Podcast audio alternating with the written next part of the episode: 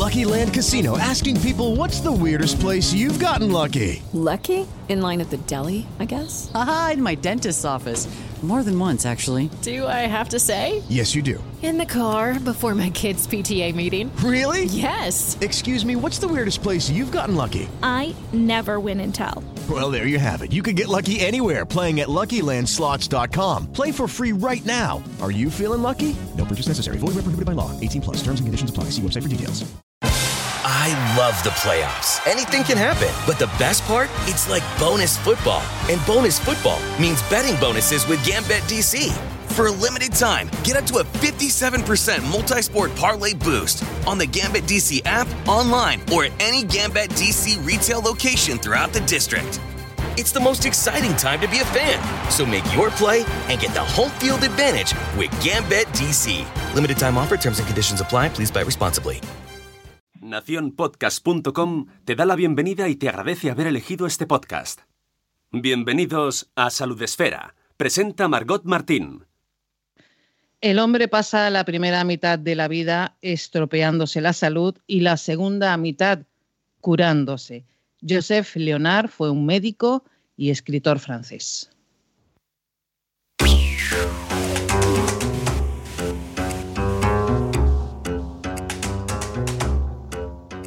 Hola, ¿qué tal? Bienvenidos al directo de Saludesfera. Vamos a pasar un rato juntos y hoy os aseguro que este programa que vamos a hacer hoy de Saludesfera, ya sabéis que intentamos hablar de salud, este programa va a ser muy difícil, muy, muy difícil, pero más necesario que difícil.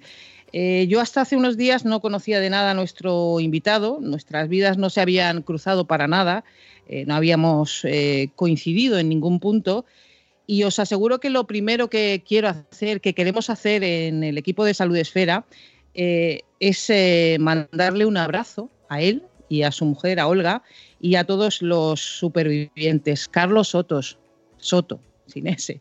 Muy buenas. Buenos días. Gracias a vosotros por hablar de este tema y por sacarlo al aire. Si me permites, quería empezar así, porque es la sensación que a mí se nos ha quedado a todo el equipo después de ver el documental Memento Mori, que les recomiendo a todo el mundo que lo vea, está en Amazon Prime. Es la sensación que me quedó, la de mandaros un abrazo enorme a todos los supervivientes, y también la de abrazar a mi hija. Así que quería empezar por ahí. Me parece que era importante hacerlo, y más teniendo en cuenta que el pasado 16 de noviembre fue el Día Internacional del Superviviente a la Muerte por Suicidio. Creo que, si me permites, quería empezar así. Perfecto, sí. Bueno, te voy a presentar al equipo que hace posible Saludesfera. Tenemos a Sune, que es el que está pendiente de que todo suene como debe de sonar. Saludesfera es una producción de Nación Podcast. Sune, muy buenas. Hola, muy buenas.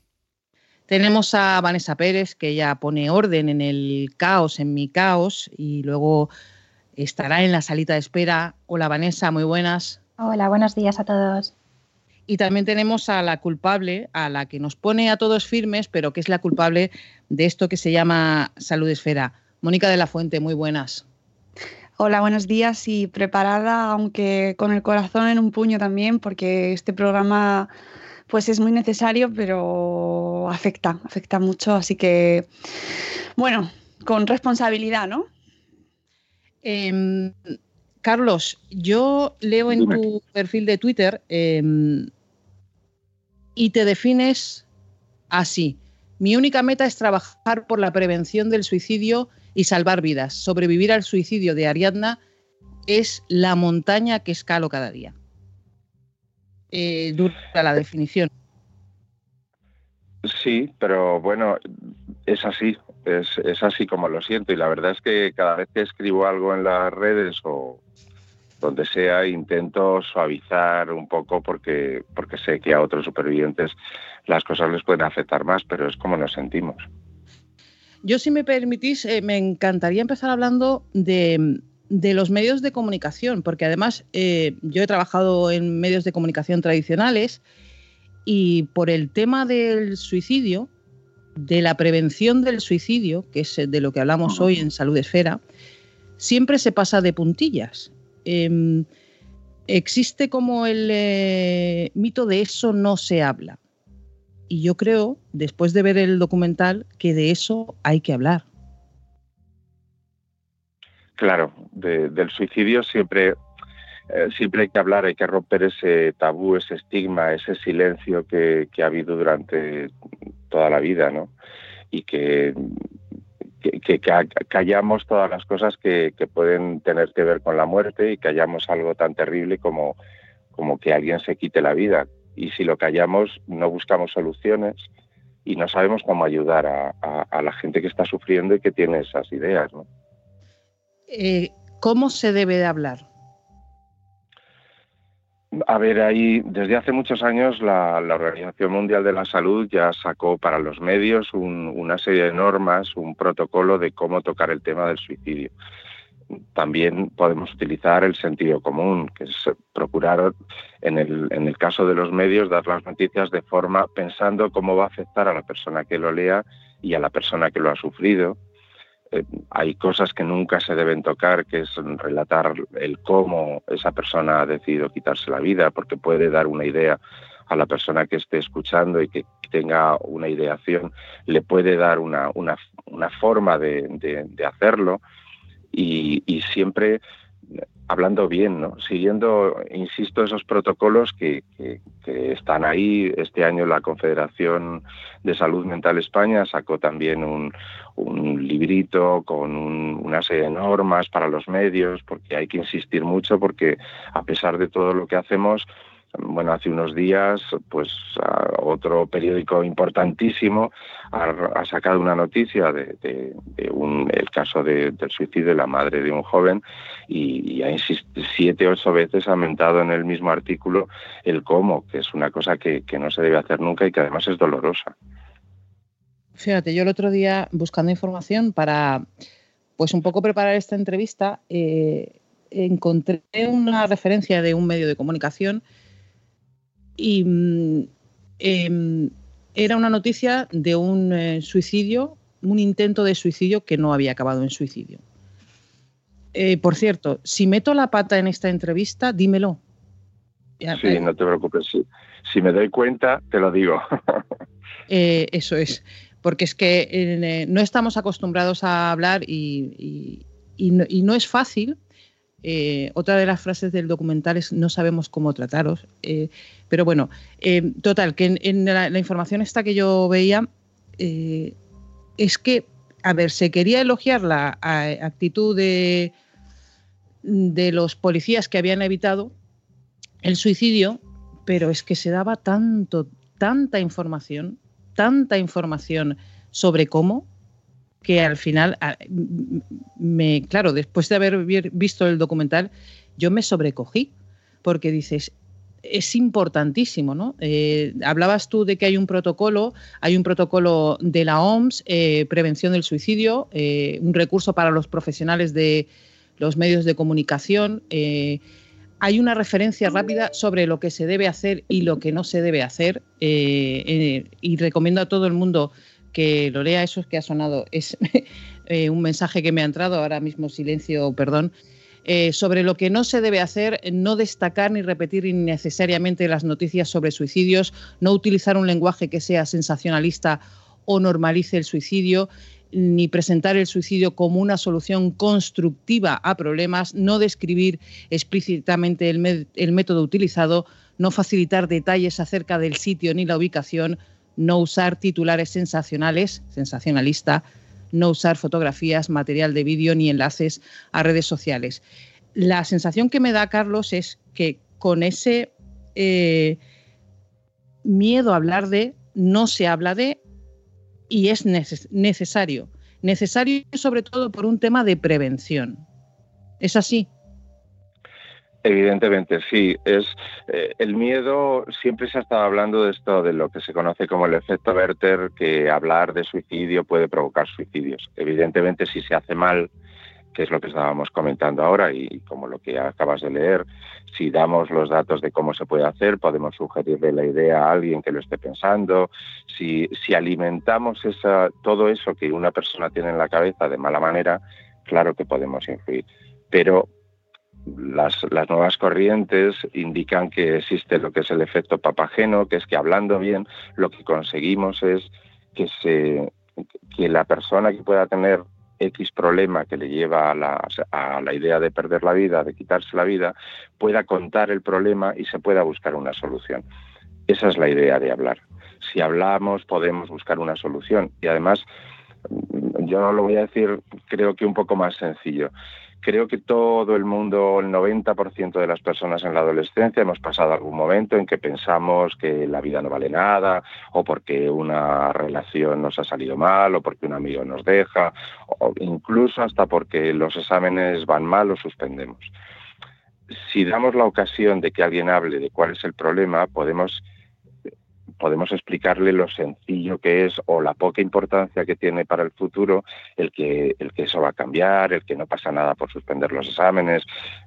Quiero decir, podemos quitarle esa importancia que una persona, un adolescente, estoy hablando, sobre todo le da en su cabeza y le puede llevar a tomar una decisión drástica. Hay psicólogos, psiquiatras que lo que comentan es que en la adolescencia el concepto de la muerte no es exactamente tan claro como lo tenemos de adultos, como que parece que es una cosa que pudiera tener solución. Y eso hay que explicarlo. Y todo eso trae, además, pues toda esta cantidad de cosas que son convenientes saber, que es cómo mantener conversaciones con los adolescentes, cómo no presionar en exceso ni por los estudios ni por otros temas, cómo marcar pautas a la vez de comportamiento, en fin. Quiero decir, no quiero enrollarme, que hay muchas cuestiones alrededor de hablar, y hablar bien, hablar como se debe, ¿no? Hablar bien. No he dado datos, pero hay que darlos. Sí. Todo el mundo sabe que hay muchísimas muertes en España por accidentes de tráfico, pero resulta que las muertes por suicidio duplican el número de muertos por accidente de tráfico. 2017, 3.679 muertes por suicidio en España. Muertes declaradas por suicidio en España, año 2017, 3.679. Es la primera causa de muerte no natural en nuestro país. Es importante dar esos datos. Y ahora vamos a esa otra parte que tú decías, la de cómo prevenirlo. ¿Cómo hablo yo con mi hija de esto?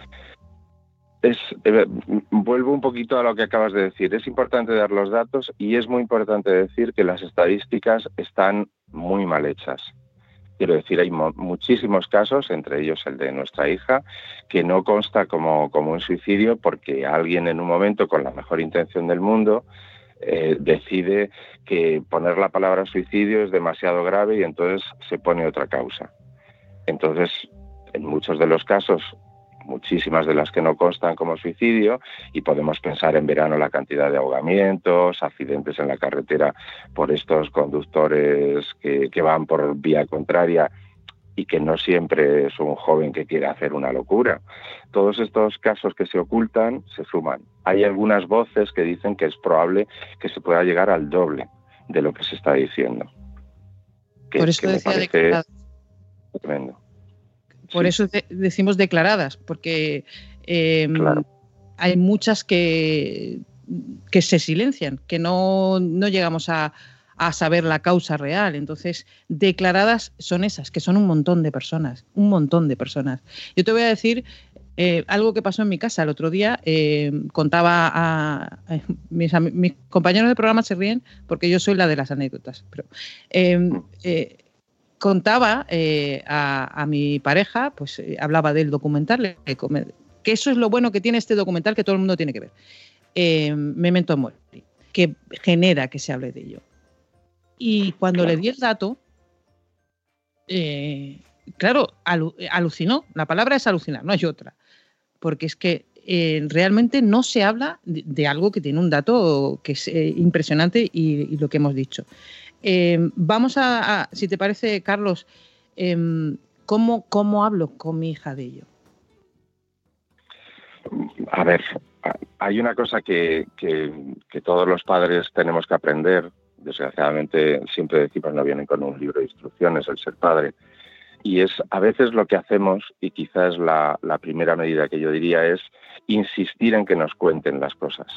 Cuando, si recordamos nuestra adolescencia, que a lo mejor es un ejercicio que debemos hacer todos, quizá lo mejor es sentarse al lado y decir, cuéntame lo que quieras, yo solo voy a escucharte, no voy a decirte nada. Porque muchas veces lo que hacemos es insistir tanto, meter tantas cuñas en mitad de lo que nos están contando, que lo que hacemos es ponerle cortapisas, evitar que nos cuenten, porque siempre estamos poniéndole pegas, no digas esto, ¿cómo se te ocurre pensar eso? Dejarles hablar, darles ocasión y decir, te veo triste, te veo rara, si hay algo que quieres contarme, yo me siento, me callo y tú cuentas lo que quieras. Yo creo que eso da muchas veces ocasión. Y otra cosa que yo recomendaría para todos los padres es cada vez que cuando vayamos con ellos al médico, por ejemplo, es mucho mejor que ellos entren solos y hablen con ese médico, con esa enfermera, porque en muchos de los casos, y muchos padres me van a entender, nosotros queremos que nos cuenten cosas y luego llega un amigo medio conocido de la familia y vemos que les cuenta de todo y a nosotros no. Tenemos que dar la ocasión de que ellos puedan hablar, porque a veces cuando tienen un problema prefieren hablarlo con alguien a quien creen que no dañan, que es más desconocido, digamos, y se atreven a soltar ese problema que tienen. Todas las ocasiones que demos para que eso pase, para que encuentren un lugar donde desahogarse, son buenas, ¿no? No sé si te he aclarado suficiente la pregunta. Sí, mucho, pero fíjate, te estaba oyendo y estaba pensando, mi hija tiene 17. Claro, yo desde el otro día tengo una inquietud. Claro. Y no sé si sacar el tema, si ver el documental con ella, no lo sé. Bueno, después de escucharte, tengo que escucharla, dejarla hablar. Eso es importante, ¿no? Sí, yo te diré, a ver, ver el documental con ella igual es un poco fuerte. Es un poco fuerte, ¿no? Tampoco, quiero decir, si tampoco queremos, cuando hablamos de hablar del tema, tampoco es que de repente les sometamos a, pues ahora te vas a sentar y vamos a tener aquí una charla. No, de vez en cuando, en algún momento, si se puede, si aparece, porque aparecen muchas películas o en series o en algo que a veces vemos con ellos y decir, anda, pues fíjate, ¿qué te parece? ¿Has pensado alguna vez, entre los amigos habláis de suicidio? Plantear el tema a ver qué es lo que sale, ¿no? Incluso si hay más amigos de ella, pues fíjate, pues esto, el otro día vi esta película, pasaba esto, sacarlo un poco como que no quiere la cosa. Porque hablarlo no está mal, a lo mejor da ocasión. Yo te puedo decir, te voy a contar una cosa que ya he contado varias veces, pero que creo que es muy significativa. Después del suicidio de nuestra hija, nosotros quisimos en el instituto al que ella iba a dar una charla, en parte porque entendimos que los chicos a los que no se les había dicho nada y los padres estaban un poco asustados, y también como prevención, ¿no? Y evidentemente fueron muchos padres porque nos conocían a nuestra hija, por acompañarnos. Después de la charla, al cabo de un tiempo, nos enteramos que al llegar a casa esos padres habían hablado, claro, los hijos le habían preguntado qué ha pasado en esto de Ariadna. Los padres contaron algo y aparecieron dos casos de dos personas que lo habían intentado, dos chicos, y otros dos que aprovecharon el momento y dijeron, pues fíjate, yo lo estoy pensando porque y ahora están fuera de peligro. Quiero decir, el hecho de comentar una cosa de una manera sencilla y sin importancia, les dio la ocasión para atreverse a contar me está pasando a mí. Creo que es un ejemplo mucho más claro que cualquier otra cosa que podamos decir. Es hablarlo con normalidad, ayuda a normalizar, a que la otra persona se atreva a decirlo. Estaba recordando yo, hace años en mi trabajo, siendo yo bastante joven, hubo un caso de suicidio, pero de eso no se habla. Claro. Y no es bueno, o sea, no es bueno. O sea, quiero decir, hay que hablar bien, como decías tú al principio, pero hay que hablar de ello. Carlos, tú eres un superviviente.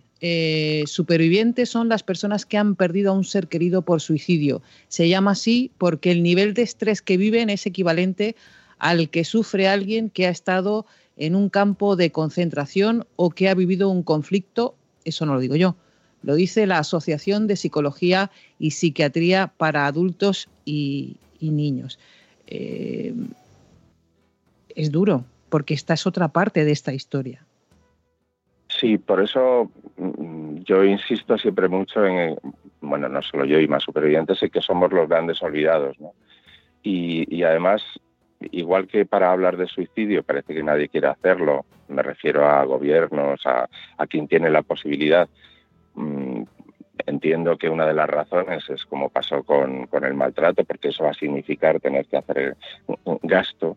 En este caso, además, supone un ahorro, porque nosotros somos unos pacientes de una enfermedad que no se sabe cuánto dura, que en muchos casos dura toda la vida, porque tenemos momentos en los que estamos mejor, momentos en los que estamos peor, y esto se alarga y no sabemos cuánto tiempo. Y necesitamos psiquiatras y psicólogos, y necesitamos medicación en muchos casos, algunas personas incluso toda la vida. Y bueno, si podemos evitar los casos de suicidio, salvaremos vidas, y si podemos evitar que haya gente, supervivientes, que estén sufriendo y que estén necesitando todo eso, además hacemos una sociedad mejor y además ahorramos dinero. Quiero decir, es otra de las razones que damos, ¿no? Para vamos a ocuparnos de algo que hace falta visibilizar. Los demás no sabemos cómo trataros, te lo digo en serio. Ya, lo sé. Lo sabéis, ¿no? Lo sé. Yo te puedo contar, nosotros hemos tenido en ese sentido mucha suerte. Mucha suerte porque los vecinos de nuestra casa pues, nos se portaron muy bien. De hecho, comimos porque había vecinos que nos traían la comida y la gente, los amigos. Bueno, la verdad es que hemos tenido muy poca gente en la que hayamos visto un detalle que no nos gustara. Pero claro, nosotros hablamos con muchísimos supervivientes, ¿no? Que nos llaman y conocemos gente que la gente se le da vuelta en la calle, que se cambia de acera, que sale corriendo. También, y siempre lo digo, hablamos a veces desde ciudades como Madrid, Barcelona, Valencia, más grandes, y nos olvidamos que nuestro país está compuesto de ciudades pequeñas y de pueblos. Y no es lo mismo vivir el suicidio de alguien que quieres, donde todo el mundo sabe lo que te ha pasado, donde cada vez que sales a la calle notas las miradas de qué pena, o la gente que se aparta, o alguien que no vuelve a nombrar a la persona que quieres. Quiero decir, hay muchos elementos que son muy duros de vivir en sitios más pequeños. Y cuando digo más pequeños, digo ciudades donde a lo mejor todo el mundo se conoce, aunque no tenga relación, porque son 1.000 personas y en algún momento del año se ven por la calle. Los supervivientes, ¿qué necesitáis? Que a nivel institucional, digo, de las instituciones, ¿qué necesitáis? Pues, ¿qué reclamáis? Pues mira, reclamamos... Para nosotros, ser visibles, ¿no? Que se sepa que existimos y que incluso, diría, los propios médicos de familia sepan que quien tienen delante es un superviviente y que tiene unas condiciones distintas a otro enfermo de los que tratan, porque son diferentes. Y creo que todos lo que pedimos es que se haga algo por la prevención, porque en definitiva la persona que nosotros queríamos ya se ha ido, ¿no? Pero vemos cada vez que leemos que hay un caso, cada vez que intuimos, porque claro, nosotros tenemos esa facilidad de ver lo que comentaba antes, ¿no? Ha habido este ahogamiento y comentan de determinada manera y nosotros...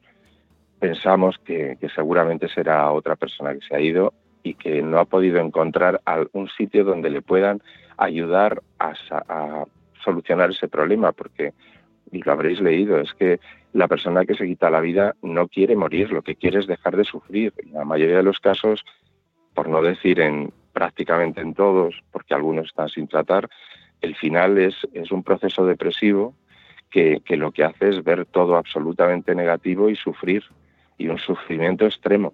Y claro, tanto que esa persona lo que quiere es, lo único que piensa es dejar de vivir para dejar de sufrir. Es muy fuerte, ¿no?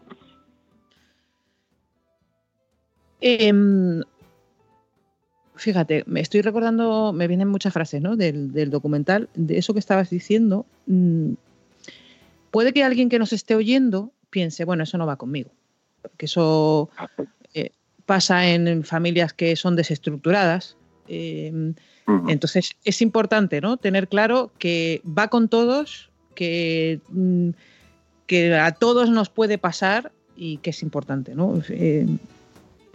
Te quería preguntar por el papel de las asociaciones. En todos los temas que tratamos siempre en Saludesfera, todas las asociaciones siempre tienen una labor importante. Supongo que en vuestro caso, hablo de supervivientes, es importante también.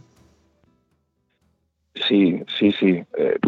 Evidentemente, a ver, nosotros hicimos lo que recomendamos a todos los supervivientes que hay que hacer, ¿no? Que es, tuvimos esa lucidez, ¿no?, en ese momento de buscar inmediatamente una terapia de duelo, porque veíamos que no podíamos con lo que teníamos encima, ir a ver al psiquiatra, buscar un psicólogo, y encontramos también un grupo de ayuda mutua, que es como se denomina, de supervivientes que se juntan para compartir, y fue una de las mejores cosas, ¿no?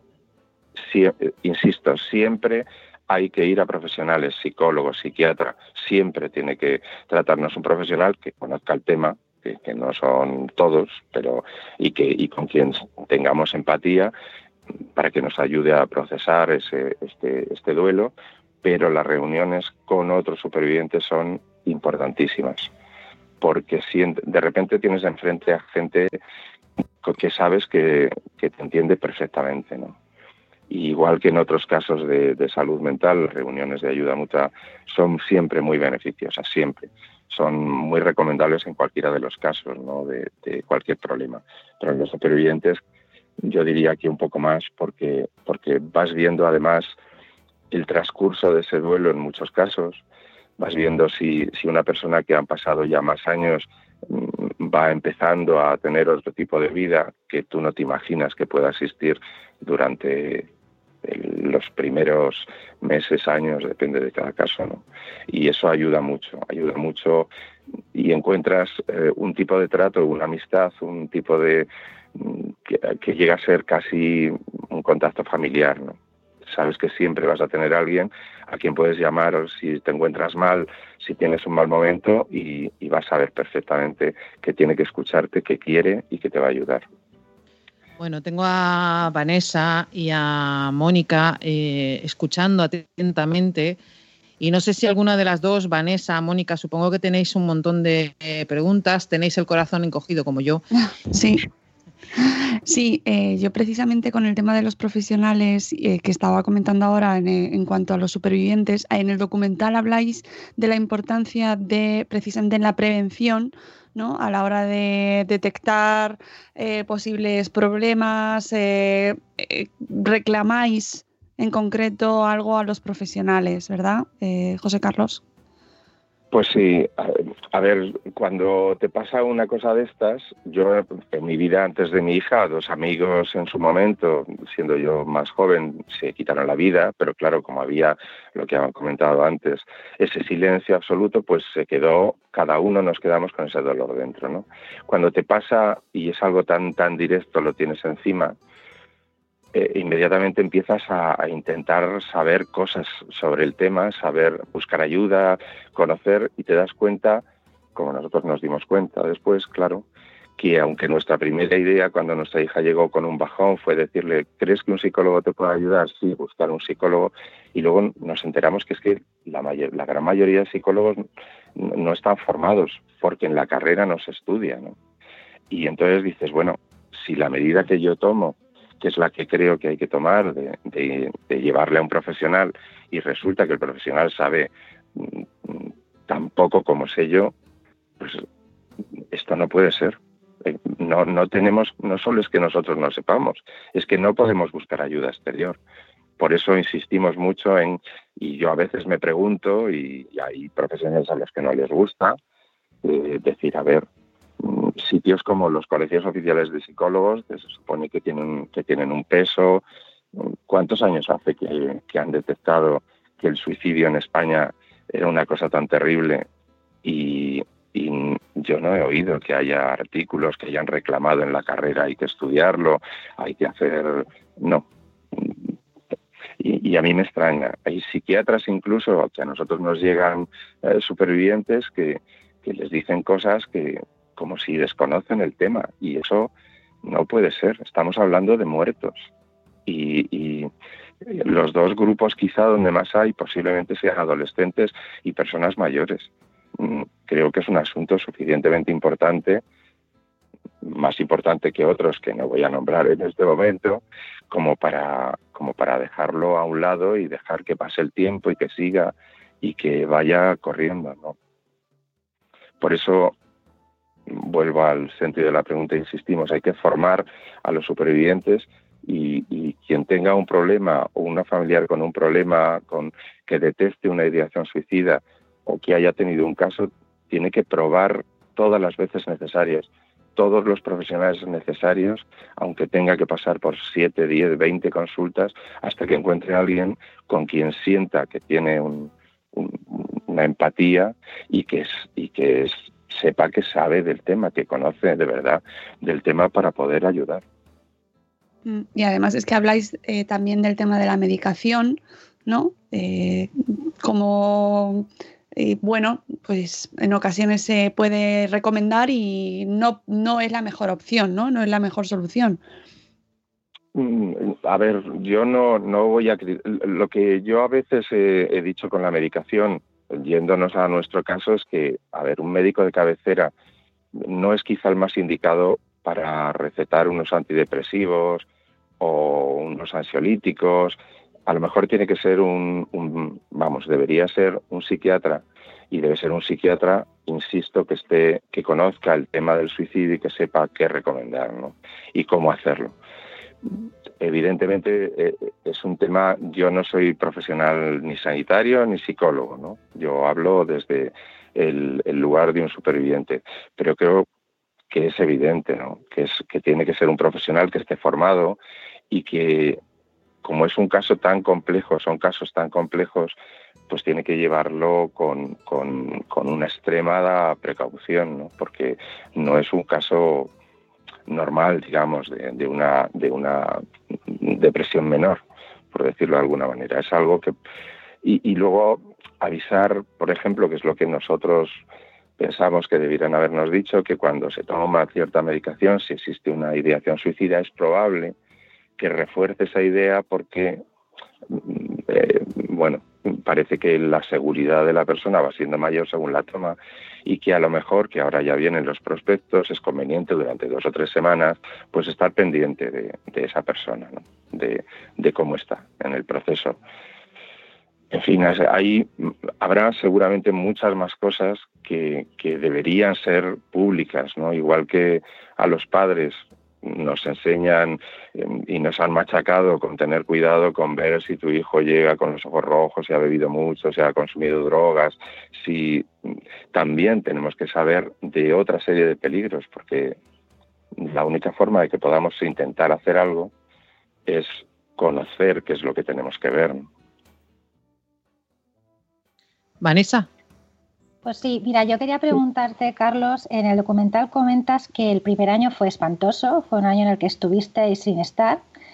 Tras 4 años, ¿cómo aborda la vida? ¿Cómo empieza uno una vida nueva? Porque esto no se supera, lo decís y además es así.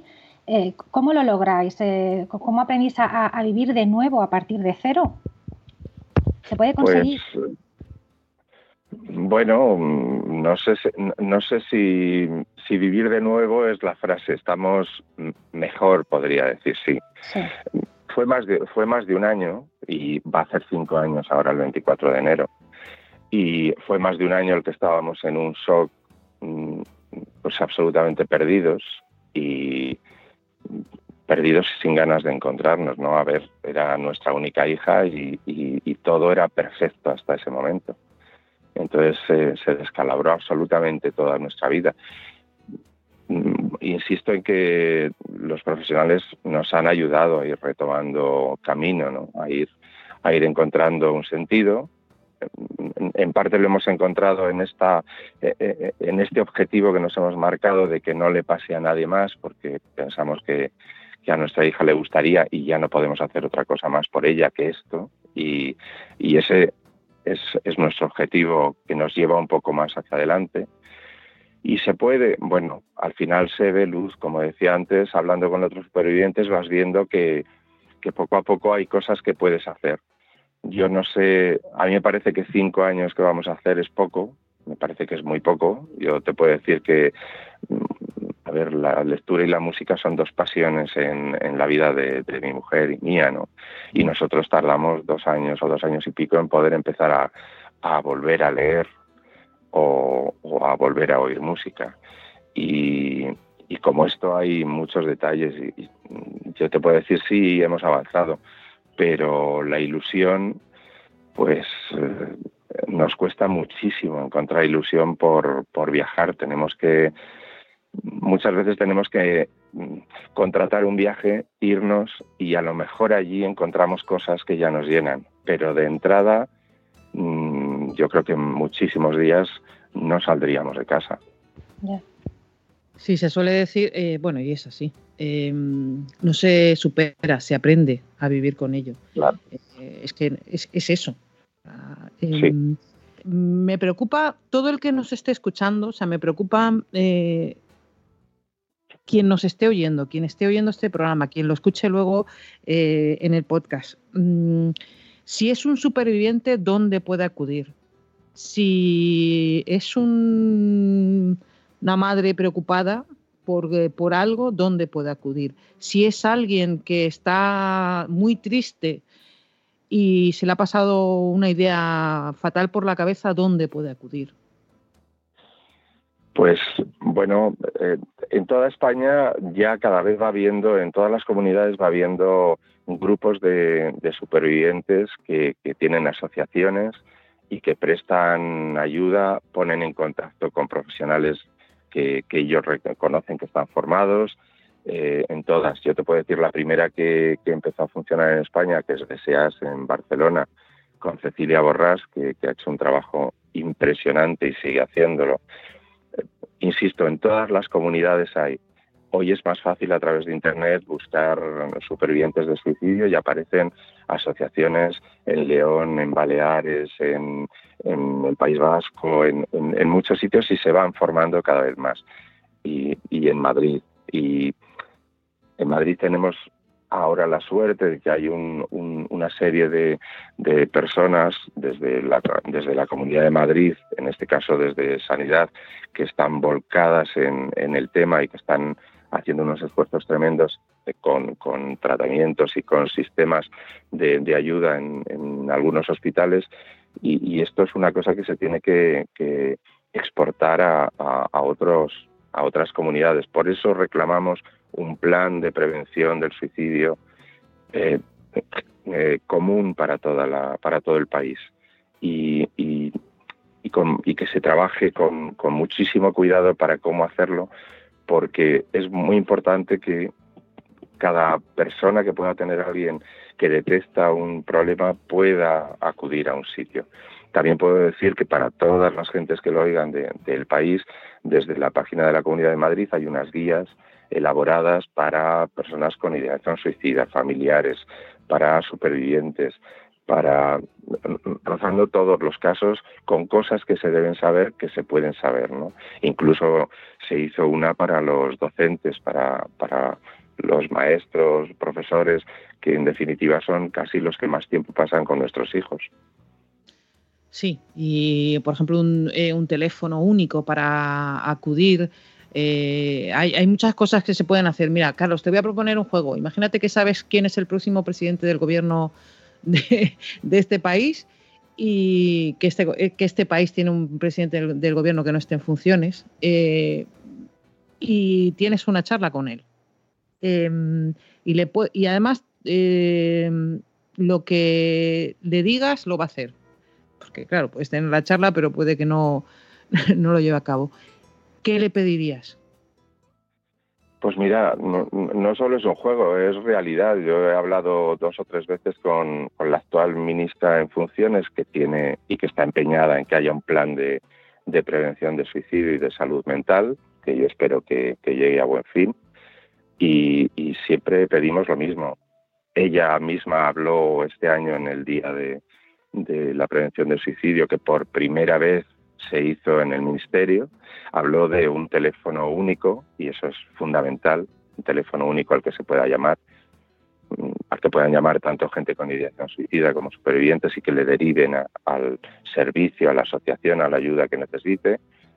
Y les pediría que pensaran que es que esto, evidentemente, como habéis dicho antes, es que le pasa a cualquiera y le pasa a muchísima gente, y todos, o casi todos, voy a decir casi todos por no generalizar, que no me gusta, pero casi todos tenemos a alguien cercano que le ha pasado, o un familiar o un amigo muy cercano, y sin embargo está tapado. Hay gente que no lo comenta nunca y que está sufriéndolo en silencio, pero es que todos tenemos a alguien, y nosotros que desde el principio asaltamos a todas las personas conocidas que encontramos o famosas que encontramos por la calle para que sean nuestra voz, todo el mundo nos ha dicho, pues mi primo, mi hermana, mi hija, mi madre, todo el mundo tiene algo, y sin embargo nos callamos para buscarle una solución.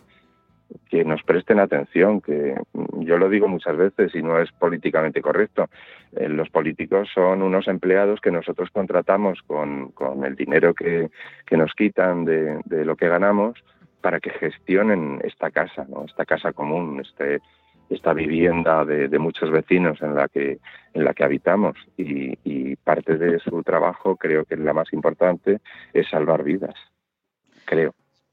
Carlos, te voy a invitar a que te quedes. Vamos a pasar ahora a la salita de espera, que es donde está Vanessa, que es la que siempre pone en orden todo el caos que yo genero durante el programa, y porque ella va a hablarnos de mitos que rodean el suicidio. Así que si te parece bien, te quedas y la escuchamos juntos. Sí, si me permites solamente una cosa antes de acabar. No, acabaremos luego, no te preocupes. Quiero decir, hablaremos luego, ¿vale? Quédate un poquito y luego volvemos a hablar. Muy ¿Te bien, parece? Perfecto. Ven. Sí, perfecto. Siéntese cómodos. Están en la salita de espera.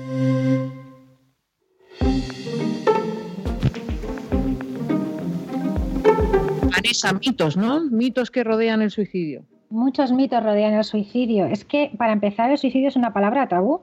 En nuestra sociedad es que no hablamos de la muerte con naturalidad. En otras culturas sí, pero a nosotros nos incomoda. Y cuando nos referimos al suicidio, más todavía, porque va en contra del instinto de supervivencia, que es lo más fuerte que tenemos, ¿no? Que es la vida. Nos cuesta procesarlo y por ello lo ocultamos y no hablamos y lo silenciamos. Y hay que hacer todo lo contrario, que es de lo que hemos estado hablando con Carlos todo el rato. Hay que hablar de ello, porque el silencio hace que, por un lado, los supervivientes no puedan integrar bien sus emociones y la realidad. Les va a costar más recibir apoyo, no van a conseguir realizar un duelo que debe estar bien elaborado, que no va a ser fácil, que va a llevar un tiempo, que además no hay atajos. Y por otro lado, esa falta de información que provoca el silencio hace que se vayan perpetuando muchísimas falsas creencias que además muchos de nosotros conocemos a través de los medios de comunicación. Por ejemplo, que el suicida está decidido a morir, ¿no? Bueno, es que aquí, también lo ha comentado en un momento determinado, y sobre todo los adolescentes, tienen un concepto ambivalente sobre la vida y la muerte, ¿no? Una persona puede llegar a intentarlo y después no consumarlo y haberse arrepentido, o una persona, pues, en un momento determinado de su vida cambiar de opinión. Un apoyo emocional en el momento oportuno puede prevenirlo. Quien haya sido suicida una vez nunca va a dejar de serlo. Eso es falso también. el riesgo puede ser a corto plazo, específico, situacional. Los pensamientos suicidas pueden volver, pueden ir, pueden regresar. Hay personas que los han tenido y luego tienen una vida larga y una vida plena, ¿no? El suicidio es hereditario. Esto lo hemos oído muchas veces, que cuando hay una familia, y se han dado varios casos, pues lo decimos que es hereditario. Mira, pues no hay ningún aval de determinismo genético en este aspecto. Lo que sí que hay es una predisposición en cuanto a las enfermedades mentales que pueden provocar un pensamiento, una ideación suicida y, por tanto, una conducta suicida. Que la persona que se suicida ha sido muy valiente o ha sido muy cobarde. Esto es algo tremendo, porque la conducta en sí es muy compleja y no se puede reducir a una cualidad y simplificar de esa manera. ¿Cuántas veces hemos visto famosos, cantantes, que se han convertido en un modelo a seguir, ¿no? O, por el contrario, culpabilizar a la persona que se ha suicidado. No debemos de perder el objetivo, y es saber que esa persona está experimentando un sufrimiento extremo y no ha visto otra salida. Entonces, no podemos reducirlo a esa cualidad, ¿no? Carlos, en el documental hay un momento en que tu mujer comenta que Ariana ha sido muy valiente, pero no por lo que hizo, sino por haber aguantado, ¿no?, ese tiempo para protegeros y no haceros sufrir, ¿no? O sea, no es el hecho en sí, sino es el comportamiento previo. La mayoría de suicidios pueden suceder repentinamente, sin advertencia previa. Bueno, pues no, hay gente, la mayoría, que van a mostrar signos de advertencia o verbal o conductual, no todos. Otra cosa es que se conozcan, se sepan ver. Si no tenemos la información, no vamos a saber detectarlos. Solamente se suicidan personas con graves problemas. Esto es falso. No necesariamente tienes que tener un problema económico, un problema personal, no, es multicausal. Hay un sufrimiento emocional que desborda a la persona y no sabe superarlo. Y nadie está libre de pasar por esto. Solo se suicidan las personas con trastorno mental. Esto es falso también. Cuando no solemos entender algo, ¿qué hacemos? Decimos que hay un trastorno por medio para intentar, pues, darle una explicación. Es verdad que hay un alto porcentaje muy elevado y es un factor de riesgo, pero no es causal siempre, ¿vale? Podríamos haberlo evitado. Bueno, vamos a ver, esto lo único que hace es incrementar el sentimiento de culpa del superviviente. Si ni siquiera los profesionales de la salud mental son capaces de verlo venir, mucho menos una persona que no tiene la formación, ¿no? Además, no olvidemos que hay una intención de ocultación muchas veces. Quienes hablan de suicidio no tienen intención de cometerlo. Esto yo lo he escuchado muchas veces, de bueno, como lo está diciendo tantas veces, no es verdad, es para llamar la atención.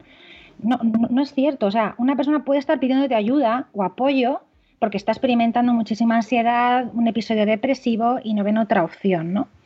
Hay que fomentar además que la gente hable, que la gente se exprese. Carlos también lo comenta en el documental, de esa necesidad de que se establezca ese diálogo y que en este caso el adolescente seamos capaces y de tener esa naturalidad de decirles: te encuentras mal, se te ha pasado por la cabeza, te quieres quitar la vida, y que él nos pueda contestar, ¿no? O sea, que vamos a dejar que se expresen y vamos a darles ese voto de confianza y creer en esa palabra. Y también, por último, y uno que a mí me parece especialmente complicado de manejar, es el efecto contagio, que también lo hemos comentado, ¿no? Hablar del suicidio en los medios de comunicación provoca más suicidios. Esto es falso, falso, falso, y está haciendo muchísimo daño porque está perpetuando ese silencio, ¿no? Silenciarlo va a impedir reconocer una realidad que, como hemos dicho, se lleva casi 4.000 personas al año, 11 personas al día. Por cada persona que consigue suicidarse hay 20 que fracasan, más todas las personas del entorno que se ven afectadas. Está todo por hacer. Necesitamos la información para que todos estos mitos vayan desapareciendo y la gente sepa cómo actuar y cómo detectarlos. Carlos, ¿vale? Bueno, algo de que comentar. Ves que Vanessa pone las cosas en orden, es que yo soy la caótica y ella la ordenada. ¿Algo que comentar? Sí, bueno, habría muchísimo que hablar. Yo creo que, como estamos diciendo, todo lo que se hable sobre ello aclarará. Yo no quiero que se quede una impresión de miedo en la gente por lo que hemos hablado, ¿no? Es fácil que se pueda solucionar si estamos pendientes de ciertos elementos y si conocemos qué es lo que tenemos que ver. No da lugar al miedo, porque el miedo lo que va a hacer es paralizarnos y evitar que podamos ayudar. Se puede ayudar, se puede conseguir evitar que alguien tome esta decisión. Solamente tenemos que tomarlo con la mayor normalidad posible el hablar de como hablar de cualquier otro tema, insisto. Y una cosa que sí me gustaría que llegara, llevamos mucho tiempo empeñados en, lo he comentado antes, en encontrar voces que hablen, voces que lleguen a mucha gente. Nos encantaría que alguno de estos grandes equipos de clubes de fútbol, el Real Madrid, el Barcelona, el Atlético de Madrid, cualquiera de los grandes, pusieran al servicio de tanta gente a la que llegan el hablar de vamos a prevenir el suicidio. Y la otra cosa que habréis visto en las redes, en la que estoy empeñado, es que a través de con estas 7 candidaturas que tiene el documental para los premios Goya, que insistamos, que mandemos correos a la Academia de Cine y que este año se hable de prevención de suicidio, de salud mental en los premios Goya, porque llegaría tanta gente, conseguiríamos tanta visibilización de este problema que no habría más remedio que tomar medidas para evitar que se nos vayan cada año como mínimo estas 4.000 personas que dicen las estadísticas. Mira, estaba, mientras contabas lo del equipo de fútbol, estaba pensando, fíjate, qué fuerza haría ese número de teléfono único en las camisetas de uno de esos equipos, porque se hablaría de algo que hay que hablar. Por eso hemos hablado hoy en Saludesfera de ello y estamos hablando de ello. Simplemente el número de teléfono. Fíjate si sería que existiera el número de teléfono único y que lo llevara los jugadores de X equipo, uno de los grandes, en la camiseta. Carlos, ha sido un verdadero placer. Te aseguro que no era una entrevista fácil. Me ha costado decir cómo afronto yo esta entrevista, porque sabía dónde queríamos llegar el equipo de Saludesfera, de qué queríamos hablar.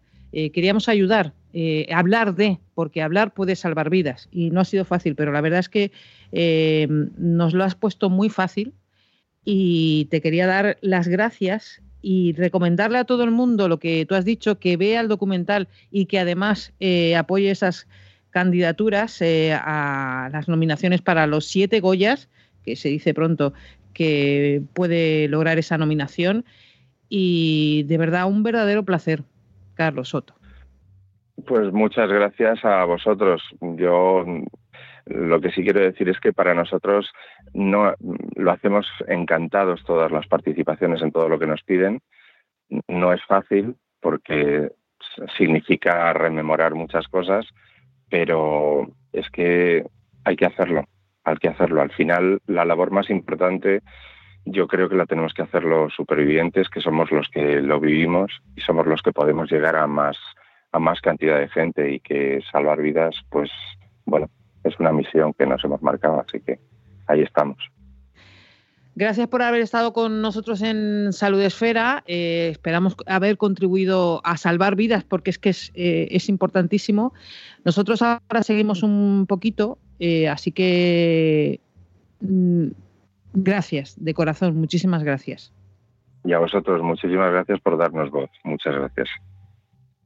Bueno, hemos charlado con Carlos, al que, Carlos, tienes que colgar tú, porque no podemos seguir el programa y nosotros hablar. Muchísimas gracias y un beso enorme, ¿vale? Gracias, Carlos. Un beso. Gracias, hasta luego. Hasta luego. Bueno, ha sido, de verdad, lo que le he comentado a Carlos, es un programa difícil de afrontar, este de Saludesfera, pero yo creo que necesario, muy necesario, porque todos sabemos, pues es verdad, de esto no se habla y es necesario hablar, es necesario contar que existe, que pasa, para que lleguen soluciones, porque hacen falta soluciones. Bueno, hemos estado, creo que el programa en el que más callados hemos estado, sí. Porque es a él a quien tenemos que escuchar, es a los supervivientes a los que tenemos que escuchar, no lo pueden contar mejor, y debemos darles siempre voz y altavoz, ¿no?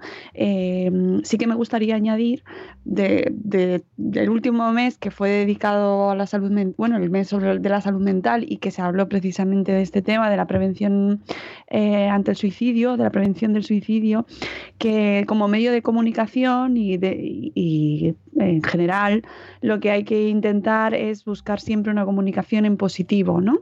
Y que existen soluciones y que efectivamente la gente se suicida, pero que ante problemas y ante situaciones de estrés, de angustia, siempre recordar a la gente que existen soluciones, que existen profesionales, que existe salida y que hay gente que te puede ayudar. Ese debe ser siempre el mensaje con el que se terminen estas noticias, ¿no? Ese debería ser una de las maneras de abordarlo. Siempre hay salida, siempre hay salida.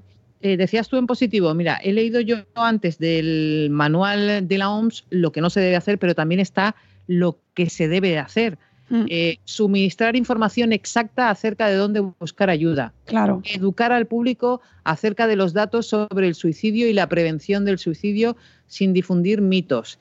Informar sobre maneras de hacer frente o las estresantes de la vida o a pensamientos suicidas, que lo digo mal, y sobre formas de obtener ayuda.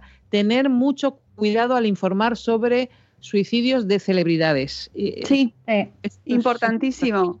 Importantísimo. Lo has dicho tú antes, pero hay que recordarlo. Esa de solucionó sus problemas, ¿no? Por ejemplo, sí. Encontró paz, sí.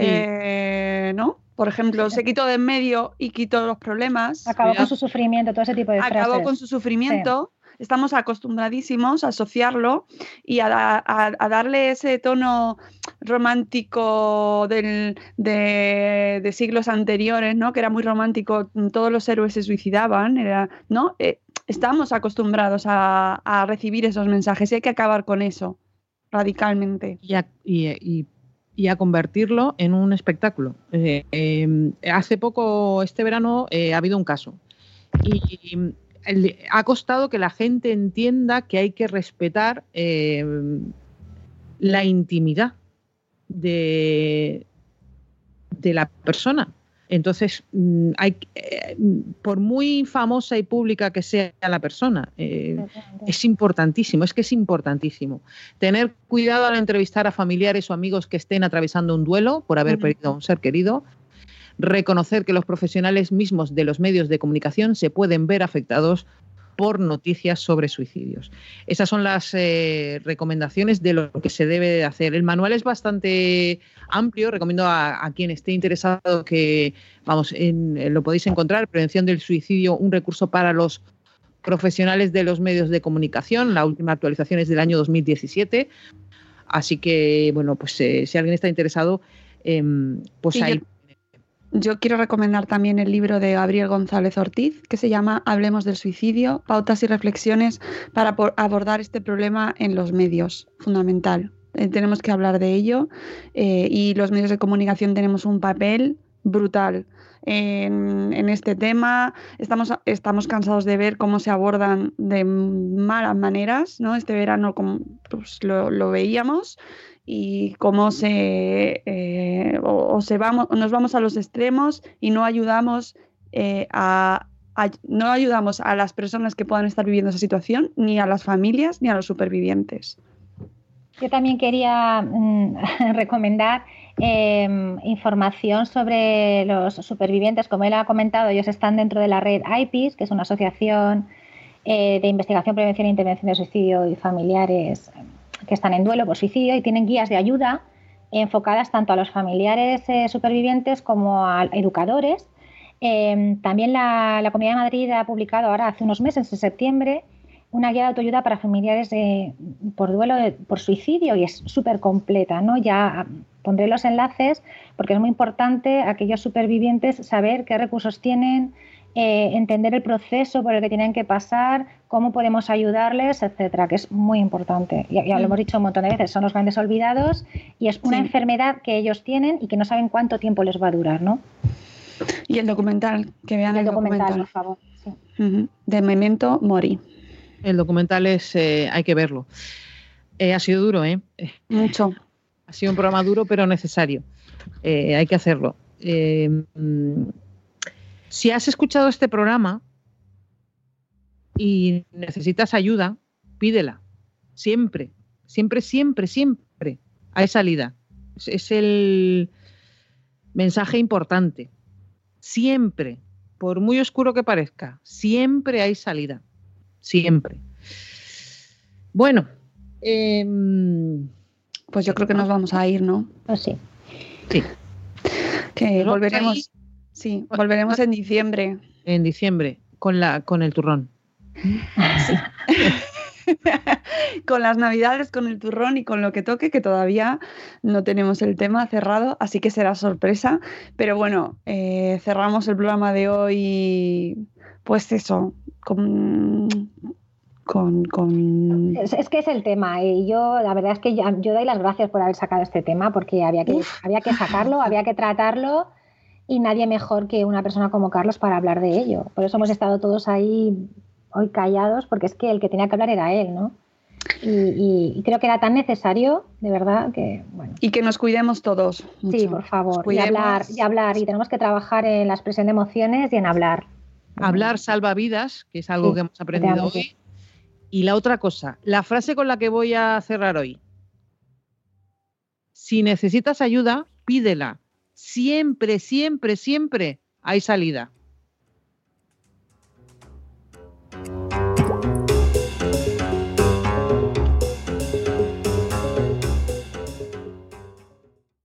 With the Lucky Land Slots, you can get lucky just about anywhere.